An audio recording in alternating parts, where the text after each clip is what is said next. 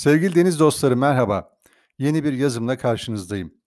İzmir'in sakin ve güzel ilçesi Eski Foça'da 1995 yılında yelken sporuyla tanışan Deniz ve Ateş Çınar kardeşler şu günlerde olimpiyatlarda ülkemizi dördüncü kez temsil etmenin gururunu yaşıyor. Onlar babalarının isteğini kırmayıp üniversite eğitimlerini spor akademisinden farklı bölümlerde tamamlamış başarılı iki genç. Birinin diplomasında çevre, diğerinin jeoloji mühendisi yazıyor. Her ikisi de milli yelkencimiz. Bugüne kadar ülkemizi olimpiyatlarda 3 kez temsil etmiş olmanın haklı gururunu yaşıyorlar.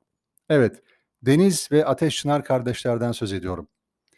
Maviliklerde yarışmaya 1995 yılında Foça Yelken ve İhtisas Kulübü'nde başlayan, spor yaşamlarının ilk 10 yıllık döneminde birbirlerine rakip olan milli yelkencilerimiz uzun zamandır 470 sınıfında aynı teknede omuz omuza birlikte yarışıyor.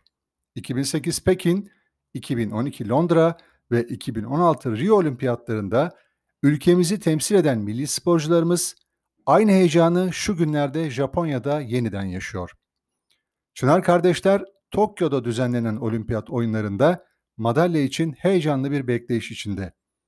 Dünyayı sarsan COVID-19 salgını nedeniyle yoğun önlemlerin alındığı Japonya'da 1984 doğumlu Deniz ve 2 yaş küçük kardeşi Ateş, diğer tüm sporcular gibi düzenli olarak sağlık kontrolünden geçiriliyor. Kırılma noktaları elbette her insanın hayatında vardır. Onların yaşamlarında da üç önemli kırılma noktası var.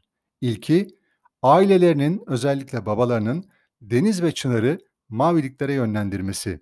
Bir başka deyişle Foça Yelken İhtisas Kulübü'nde eğitime başlatması.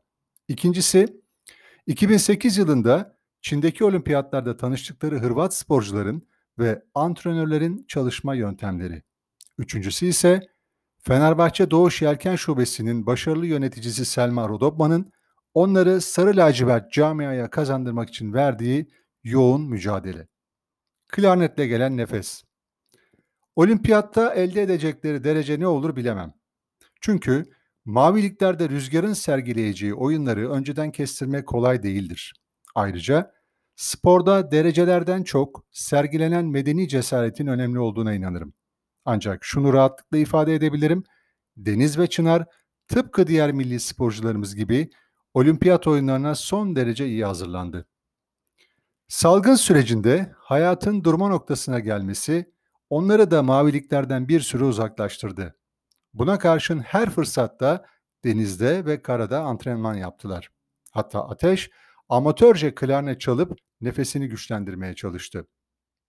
Değerli dinleyiciler, Tokyo 2020 Çınar kardeşler için farklı bir öneme sahip. Çünkü yelken branşında dünya genelinde alınan karar gereği 470 takımları da artık kadın erkek karışık olacak. Bu nedenle Tokyo onlar için farklı bir anlam taşıyor. Aynı teknede ve takımda son kez yarışacaklar. Yollar açık olsun. Provaları neta, Rüzgar her daim kolaylarına olsun. Haftaya yeni bir yazıyla buluşmak dileğiyle esen kalın.